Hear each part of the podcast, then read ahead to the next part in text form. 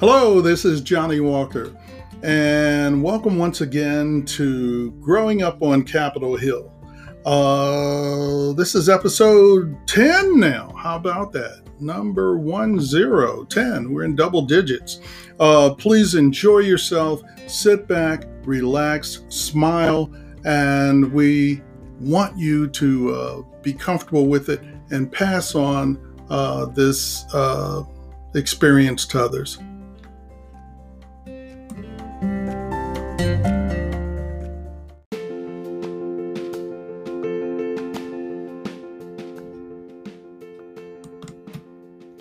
Neighborhood athletics. There really was not much room in the front or backyard for kids to play at my house. My sisters would play hopscotch and, and jacks and jump rope, and their girlfriends would come by and sit on the porch and shoo me away so that they could talk about stuff. I did not care to hear.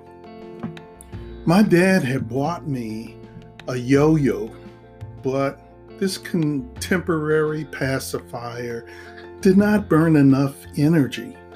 However, somehow I never wanted for toys. My imaginary games would allow me to simulate playing army with sticks and rocks. And times, other times, there would be the ants in the jar that I had scooped up and punched holes into the top. And upon shaking the jar, I watched as the ants would rebuild their structured mounds, learning how relentless and organized they were. Hmm. Other kids played football in the nearby field just to the right of our front door across the street. I would watch the older boys and was intrigued by the plays that they ran.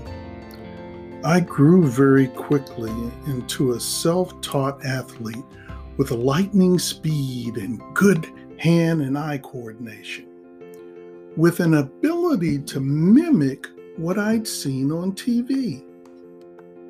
I asked my mom can I go over and watch the boys close up? She answered cautiously, Yes, but be careful. yes, ma'am. As a young kid, the older boys would let me play with them because, as they would say, he is fast. This diamond shaped grassy field at the corner between North Capitol Street and E Street, which butted up to an apartment building. As I approached the players, one kid asked if I wanted to play, and before I could answer, one of the other kids said, Hey, he's too small. The other kid said, He can play, he is fast, and nodded at me to come over. The first two plays seemed to be rather routine. Then I was asked, What do you know what a, a button hook is? I said, No. Look, just run about 10 steps and turn around, and I'll throw you the ball. I did as I was told and caught the ball. My tennis shoes had very little rubber on the soles, but that did not stop my legs and feet from moving quickly to avoid those big kids who chased me as if they were going to kill me. I jogged to the left and then to the right as I advanced to the goal line. No one could get a hand on me as I continued downfield toward the goal two kids were so close to getting me that I was forced to run into the bushes and stop just shy of the waiting brick wall of the apartment building. My team came and cheered me on as they beat back the shrubs to make me a path out. I stepped very gingerly as I realized that I had run into broken glass bottles that had sheared my worn out tennis shoes. My socks and shoes were covered with blood as two kids assisted me, one under each arm, lifted me, and walked me to the front door of my home. They explained to my mother what had happened, and, and she thanked them with concerned eyes and a worried look. She sat me down on the chair and slowly took off my shoes. Then the bloody socks. Then, with a pair of tweezers, she began pulling the pieces of remaining glass out of my feet. She soothed my feet with peroxide and wrapped them with bandages. Then muffled my sobs and tears with a handful of Ritz crackers and soft humming to a musical ballad. Mom had a melodic tone to her songs, calming and cheerful tones. Uh, a couple days later, I was back on the field playing with those kids again. Same shoes.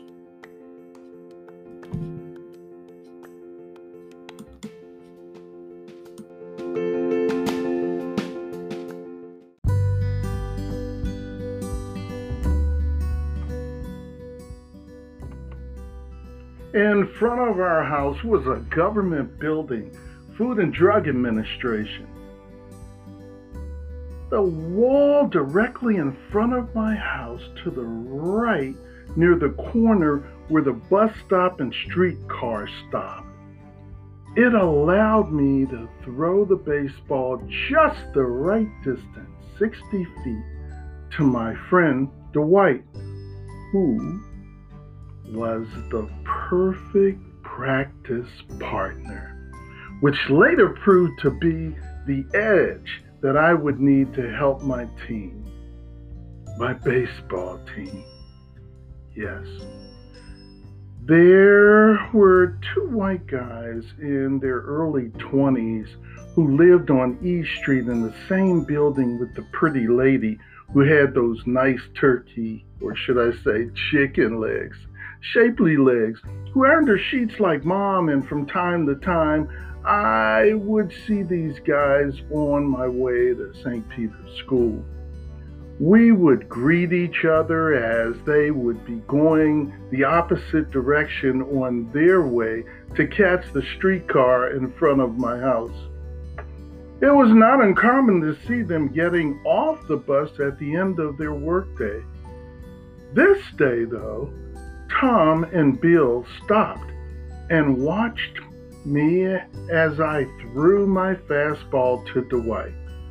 Bill, his friend, looked on as I threw yet another fastball when Tom asked Dwight for his baseball glove and motioned to me to throw another as he got into a catcher's squat. I wound up and fired it back with my best stinger, which made a loud smack in the leather glove. Tom stood up and nodded to Bill while fanning his hand and returning the glove to Dwight. He looked in my direction and said, Good throw. What is your name? Johnny, I said.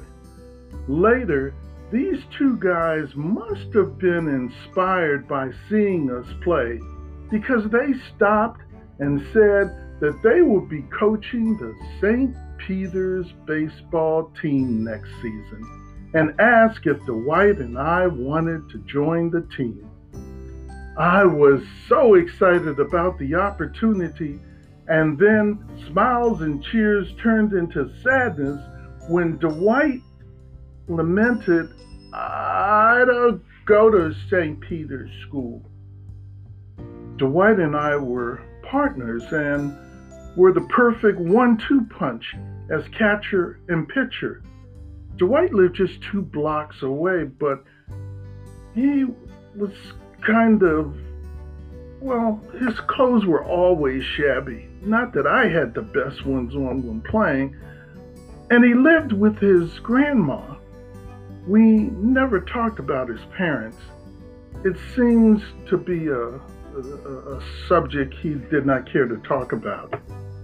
One day, he saw me playing alone, throwing the ball off the wall, and he asked if I wanted to play catch.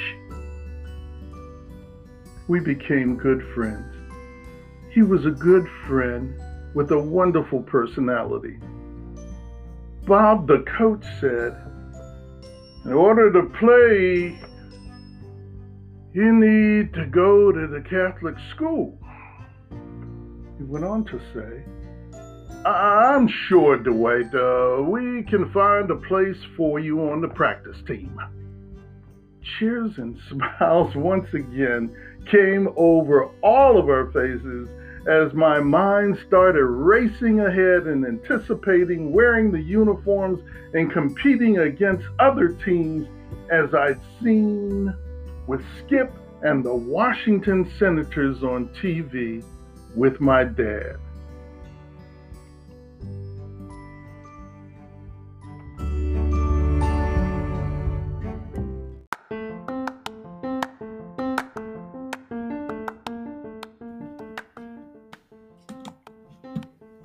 Baseball practice.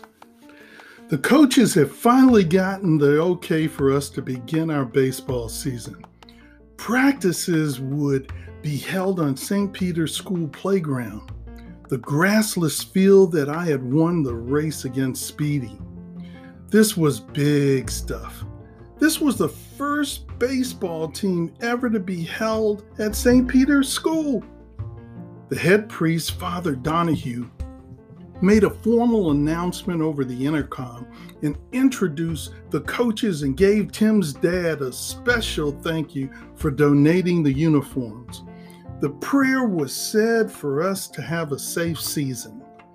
We were to practice at 4 o'clock on Wednesdays and Saturday at 8 a.m. Those who were interested in playing would have to complete a permission slip signed by their parents. I had managed to get an extra permission slip for Dwight, hmm, my friend in the neighborhood who did not attend St. Peter's. He later told me that his grandma would not sign it and that he would not be able to practice with us. I explained Dwight's plight to the coaches, and they said that no one could play without permission slips. It was the school's rules. My dad was excited as I and signed the slip right away. There were many times he would want me to sit with him in front of our black and white TV watching the Washington Senators, our DC team. He tried to play catch with me once, but uh, after throwing the ball once, he complained about his shoulder. I appreciated the effort. The first day was exciting and confusing in terms of players and, and positions. The turnout was bigger than the coaches had anticipated. We had been asked to bring our gloves, which I did, Worn and broken in, I felt right at home with this glove. Although I had practiced catching and pitching, I soon found myself being assigned to left field. Not giving it a second thought, just doing what I was told. But aware of the overwhelming number of white kids who were in line for the infield positions, I was glad to be on the roster. Let us see. I was um, 10 or 11 years old back in 1963. Jackie Robinson had broken the color barrier in 1952, a year before I was born. Willie Mays was the current African American hero, hitting some 40 plus home runs in a season. It was just a matter of time before I would get my chance to join the super black heroes of this era. I'm not sure when I learned how to hit the ball. Maybe it was at Garfield Playground or, or looking at the Washington Senators with my dad on TV, but it was effortless. I was so good that the coaches asked me to head the warm up drills from time to time. I would stand at home plate, throw the ball up, and hit it into the direction of left field, then center field, right field, and grounders to the infield, simply mimicking what I had seen the coaches do. The respect of my fellow players was genuine, as I was glad to share with them how I had and could do certain things, such as demonstrating that I could hit left handed or right handed, and how throwing a grounder underhanded to first base was quicker than throwing it overhand. I understood that by teaching them it made all of us as a team better.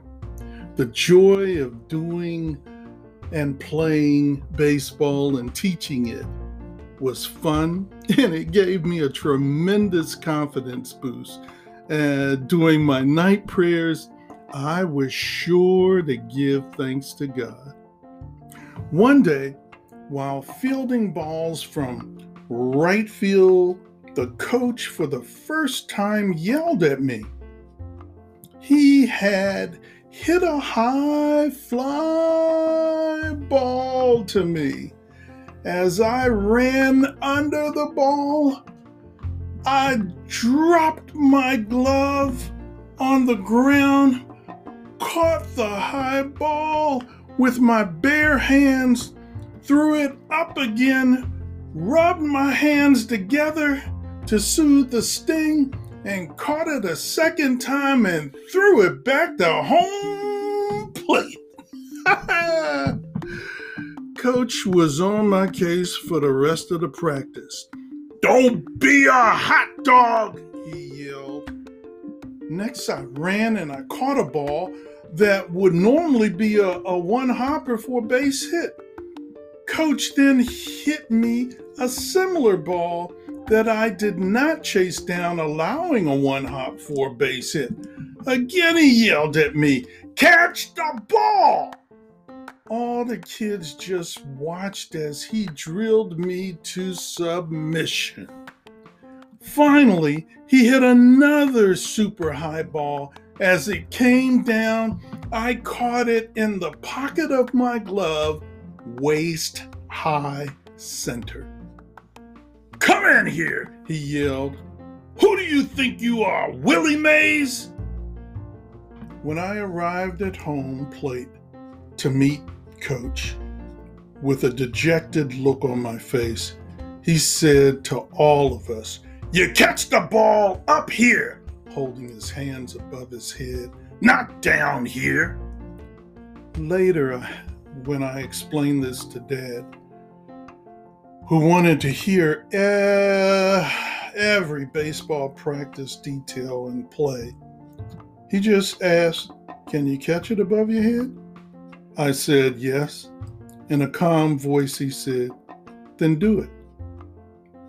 He went on to share with me certain ways to hold the baseball, to throw a sinker or a curveball or a knuckleball or a sinker. He was deeply knowledgeable about baseball, more than an average fan, I thought, who had a shoulder injury. Hmm. There was no more hot dogging for me. I became a serious player throughout the practice sessions.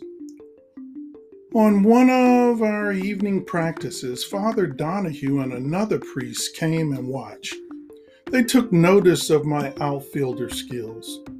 The next practice, I was moved from outfielder to catcher. Even though I had never put on a catcher's gear before, the face mask, the catcher's mitt, leg guards, and chest protector made me feel right at home and special. I had no problem identifying with the pitcher. It was Timothy. His dad had donated the uniforms, and he was captain of the safety patrols. Our relationship grew as he and I discussed the types of balls he would throw and the signals that I would need to learn. After about five or six practice sessions, the day came for the limited number of uniforms to be distributed. The roster was thinned out from the number of players who had signed up the first day tryouts. I received my uniform and couldn't wait to get home and share this good news with my sisters and mom, and of course, my proud dad. They asked me to put it on, and I paraded myself around the house until near dinner time when I was asked to take it off to keep from staining it.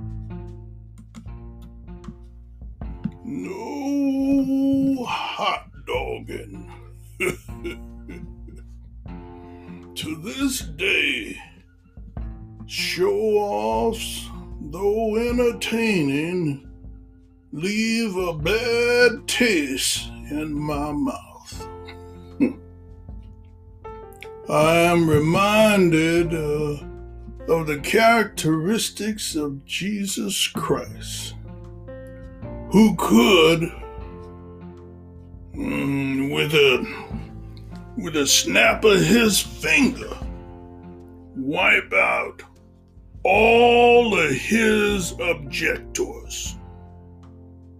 But he didn't. Now that's power with control. Now he is my all time hero.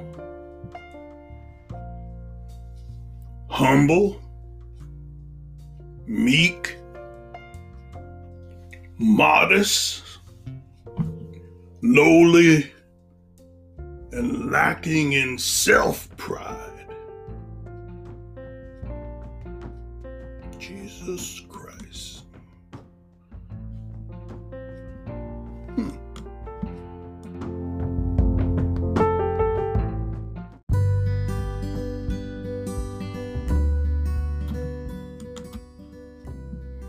Baseball blessings.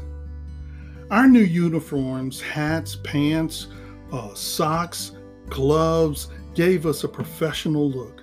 Some kids had spike shoes that their dads had bought them. I had a new pair of tennis shoes that my dad had bought me. I will never forget the first game we played. We took the school truck to the game field. Because there were no windows except in the rear door, it was easy to concentrate on the signals that Timothy was giving me. When you want me to throw a fastball, you make a fist like this and hold it down between your legs, he said. When you want me to throw a curveball, make a peace sign pointing to the ground like this. Okay, I said.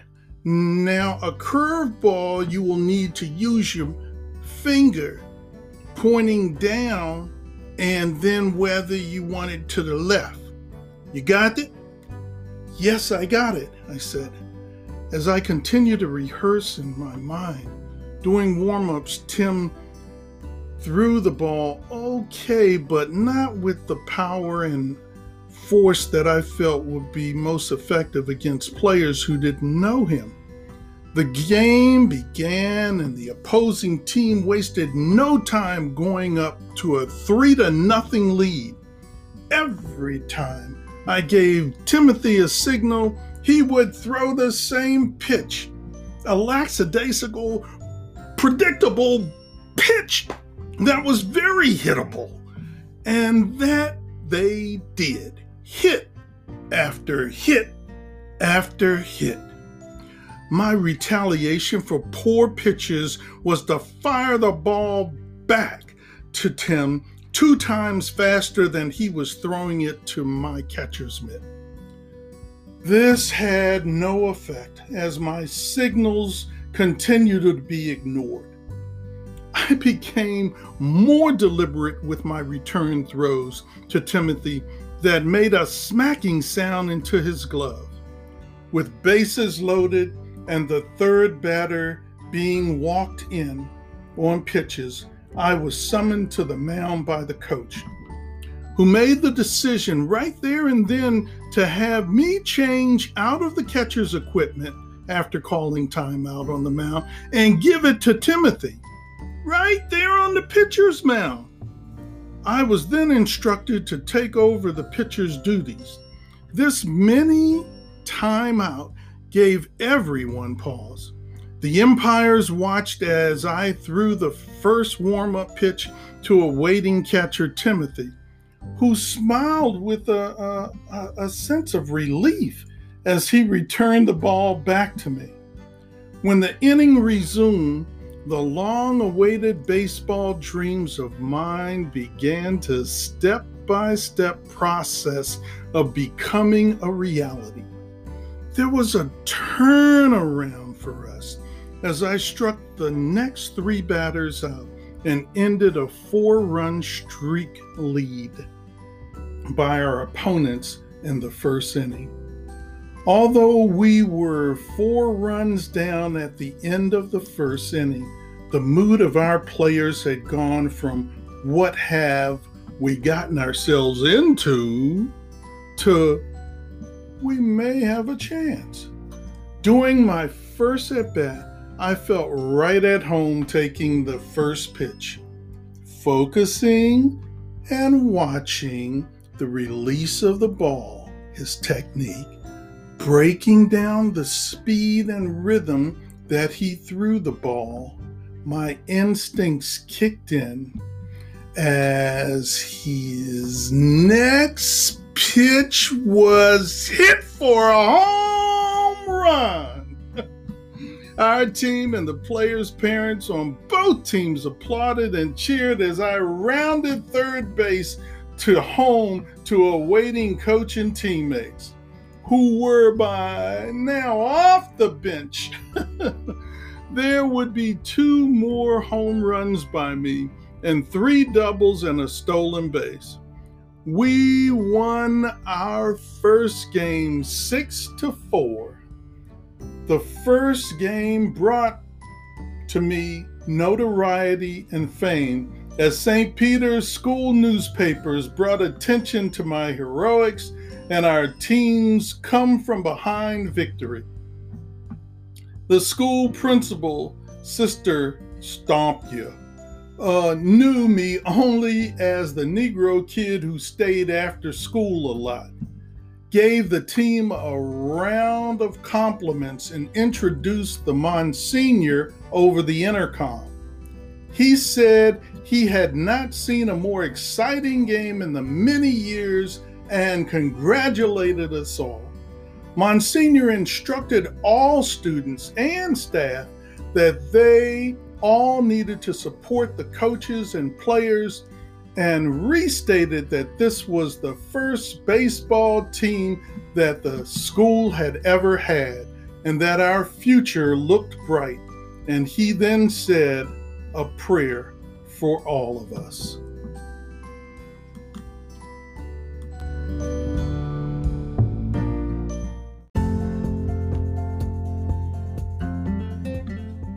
Thank you for listening to Growing Up on Capitol Hill. This is Johnny Walker, and uh, God bless you and your family and uh, continue to be safe, wear your mask, uh, and uh, be a blessing. That's all one word be a blessing.